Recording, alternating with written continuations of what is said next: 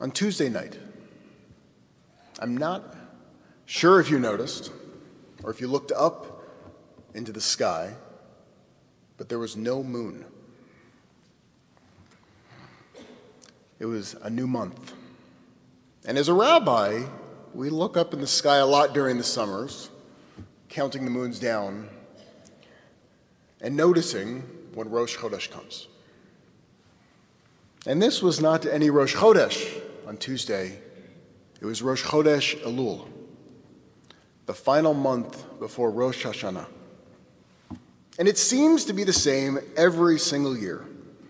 As soon as the cold, dreary darkness of summer of San Francisco begins to lift, and today we saw a little sun, we reach Elul. School begins. People return from holiday. The synagogue begins to gear up. And it's always an interesting time, an introspective time. And normally, it's almost a ritual at this point that I stand up here and I try to find Terry Krause, which is right there, and I tell her that we only have twenty-six days left, and she always looks very stressed. And so, we'll see you again next year, Terry. So we're four days into Elul, and we have twenty-six days to go. We have one main activity that we do during Elul, and that is to go and to repair our relationships. It's a time to reflect on the year ahead and to think about what parts of our lives are broken and need to be fixed, what relationships have fissures in them and need to be unified. Earlier this week, I was lucky enough to learn with Rabbi Avi Weiss, a modern Orthodox rabbi who is the founder of Yeshivat Chovevei Torah. Rabbi Weiss, he raises a question about a verse found in the Talmud, that if we look in Rosh Hashanah ten b, it's written, Rabbi Eliezer said on Rosh Hashanah, Joseph was freed from prison. Now, according to the Talmud, on Rosh Hashanah, Joseph is released and then begins to work for Pharaoh. And he asks, why is this so significant? What's the significance of any day to be released from prison for Joseph? Why Rosh Hashanah? The book of Genesis, Bereshit, the entire book is about fractured families. Isaac becomes the second patriarch, not Ishmael, the firstborn. It's Jacob who becomes the patriarch, not Esau. And that's just the way it is. Same with the matriarchs. One is in and the other is out. But with the release of Joseph, we come full circle. We see where fragmented families become unified. When Jacob dies, his brothers are very afraid. They're afraid that Joseph, he was only nice to them because their father was alive. Now, Rabbi David Silver, he argues that Joseph and his brothers, they never actually came together. They never actually made peace. And the release of Joseph from jail is the beginning of the unification of his family. And while Joseph may have never actually completed peace with his brothers, it's the beginning of the foundation of the work of not only what he can do to make peace with his brothers in this generation, but ultimately laying the groundwork where real unification can happen in the next generation. And while Joseph is not able to make peace, maybe his children can. Maybe Ephraim and Manasseh can finally make peace with their family. And so the real question that we have to ask is, can the leader of Ephraim and Manasseh get along with Judah? And while much of the book of Genesis is about these fractured families, Bereshit begins the process of unity. Bereshit, it ends with Ephraim finally getting along with Judah. And then the Torah ends with Joshua leading the people into Israel. And Joshua comes from Ephraim's tribe. Finally, at the very end of the Torah, we are one people again. And the interesting thing is, there is no tribe of Joseph. You only can be a tribe in the Torah if you make peace. There is a tribe of Manasseh, and there is a tribe of Ephraim. But there is no tribe of Joseph.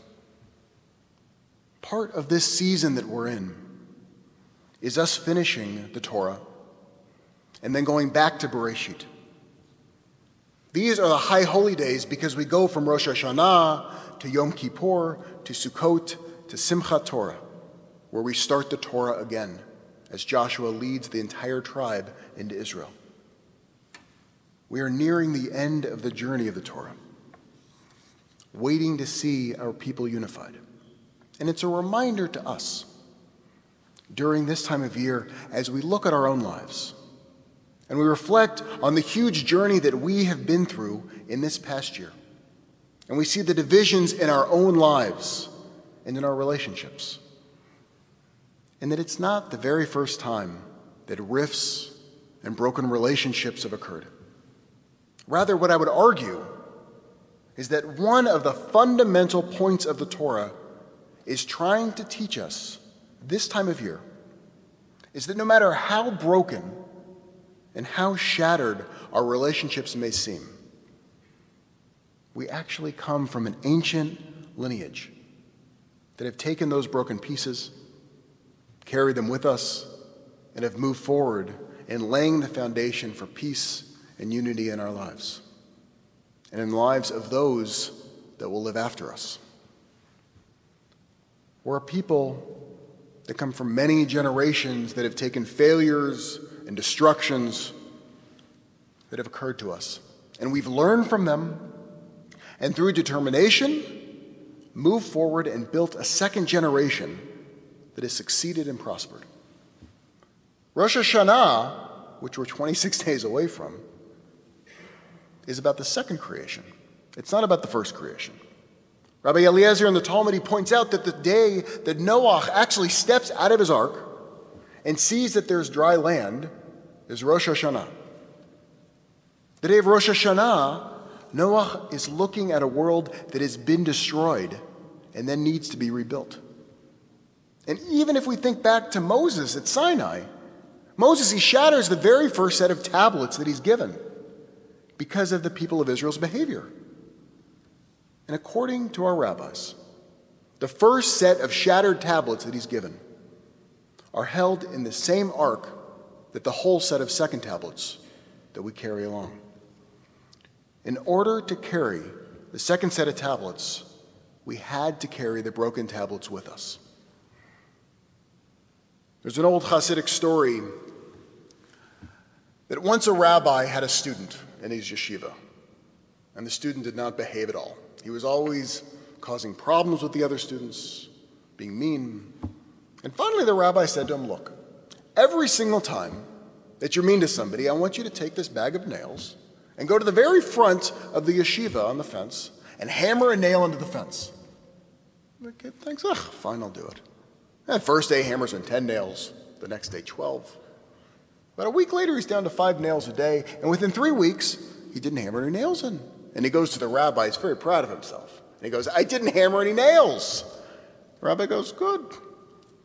Now what I want you to do is go and apologize to every single person that you hurt. And each time you apologize, you can take one of the nails out. So he goes and he apologizes and he pulls all the nails out. And he looks at the fence. And the fence is covered in holes. And the rabbi explains to him that through tshuva,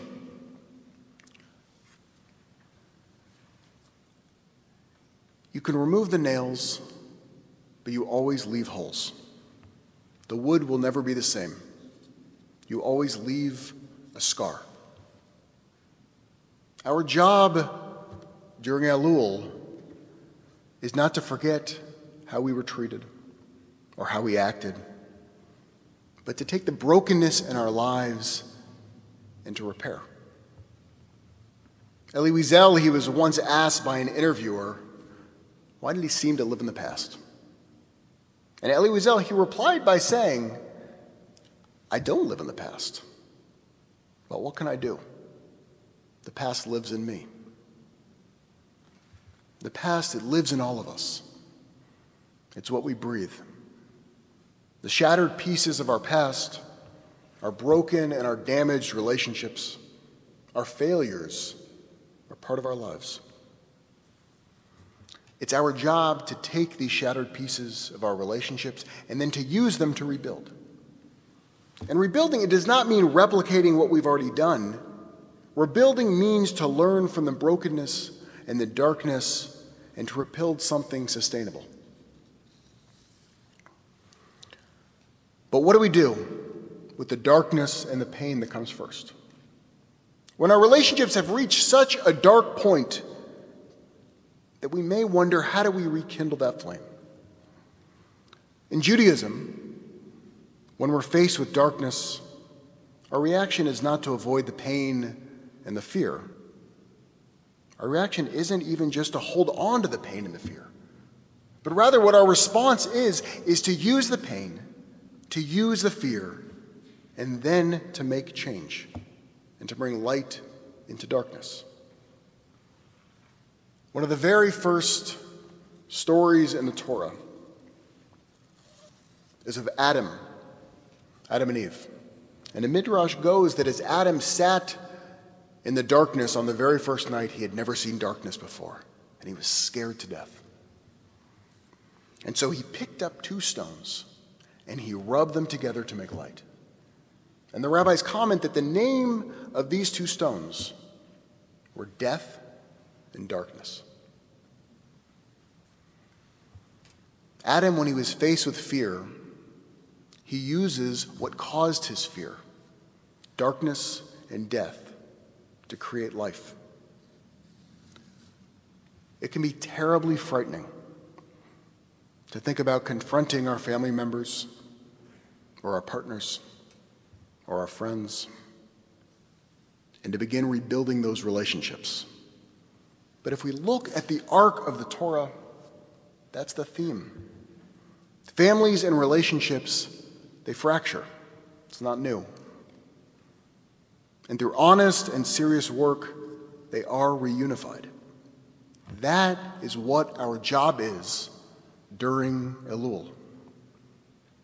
And as the moon grows, and we're able to see each other's face in the night, we rub together our conflicts so that the next time that there is no moon, when we reach Erev Rosh Hashanah and the sky is pitch black again, the light will not be coming from above, but be coming from our relationships. Our relationships reunified.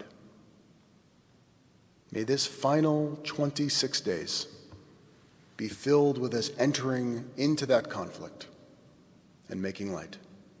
Shana Tova.